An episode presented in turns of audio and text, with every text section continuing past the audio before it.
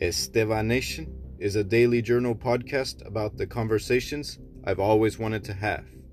I discuss history, psychology, philosophy, and politics backed with personal stories and my research.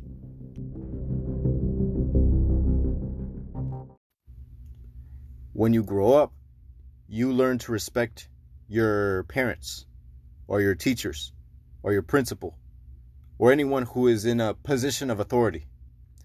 If you had two parents or a guardian that taught you a lot or goes gives you the basic teaching, you'll learn this. But what about choosing who you respect? Because when you want to respect someone or respect certain people, you want to have a criteria for why you want to respect them. Respect is not easily given it's certainly not easily given to you, so you shouldn't easily give it to other people. So here are some things that I do that I look for if I want to respect someone. Because honestly, I don't really I I don't I really want to be as choosy as possible. I want to be picky as possible when I want to respect someone. Because I don't want to give it out like a cookie or a free handout. Because if you do this, or if I do this, I'm going to end up respecting the people that may not respect me back. Or I'm going to or I'm going to end up being nice to people who really do not deserve it or didn't do anything to deserve it. So I want to look for this criteria or when you're going to a social gathering, when you want to network with other people, when you're at an event or at school or in the military, anywhere where you're going to be around people a lot, you have to choose who you're going to respect. Or even if you're going into work, you have to be very careful in what you choose. And this is what these this is some these are just some things that I look for when I choose to respect someone. Number 1, are they authentic?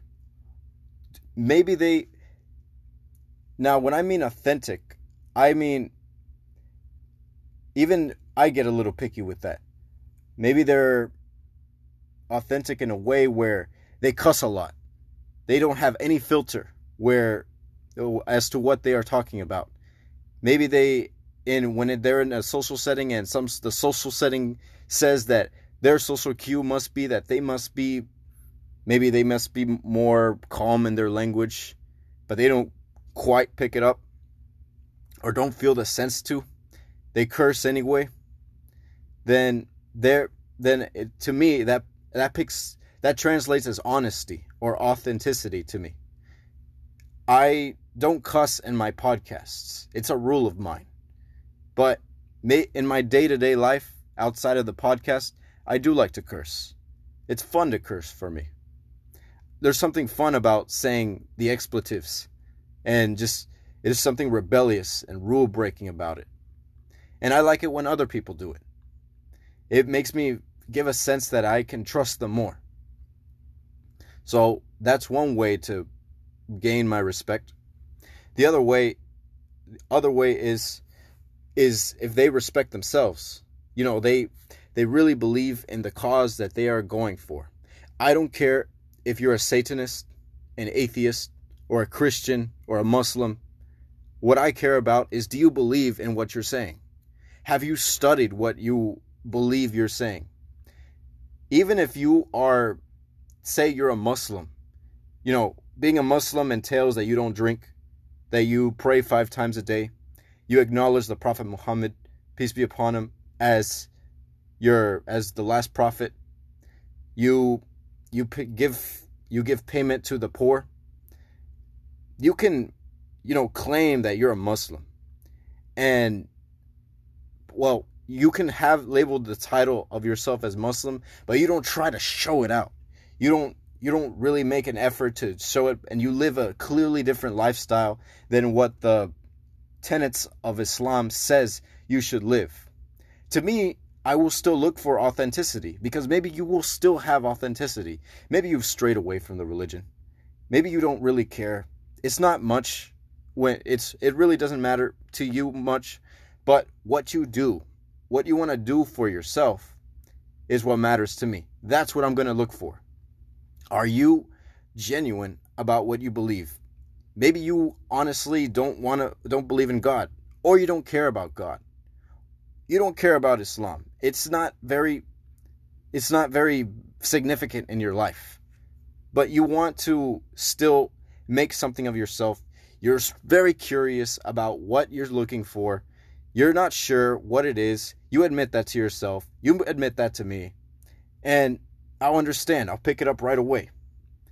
I will give you more respect for that. I'll, I will say, you know what? I can sympathize with your cause.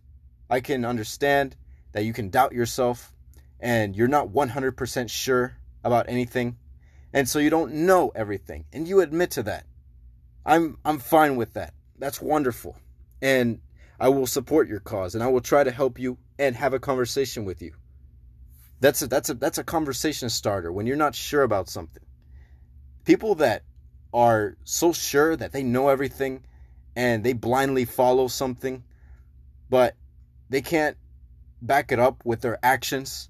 I'm not saying they can back it up with their words. People can be very smart and debate and be very excellent at defending a point.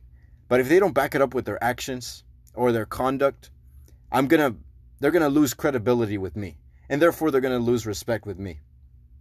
But people who are you know, they admit to themselves that they are flawed, they make mistakes, they they are not perfect.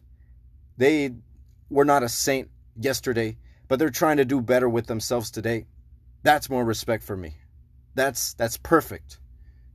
It's not about, you know, it's not about being Superman all the time. It's about the journey. It's about the progress that you made. Yesterday, you know, yesterday you sucked, but today you're trying to be a little bit less suckish. I don't claim to be, you know, know anything. Some some of these episodes will be more informative than others. I will have more research, but this is just me expressing what I thought about when it comes to respect. And one more thing that is important in gaining my respect is how do you deal with stress? How do you deal with a bad situation? Do you go to drink at the bar? Do you go do drugs? Do you do you go smoke marijuana if you as a way to deal with a bad situation? Do you lash out at people? Do you blame others instead of blaming yourself, admitting your own fault? If you do any of those things, you lost my respect immediately. I don't want to hear anything from you.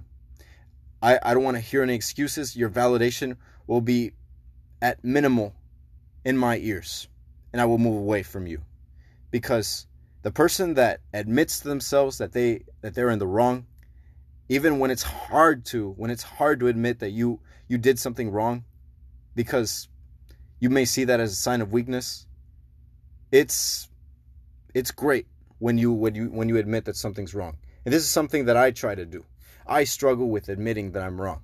I know that I'm very prideful. I don't like to admit that I'm wrong. Or and I like to say that I want to try to do this on do things on my own. I want to be I want to follow the American title of the self-made man.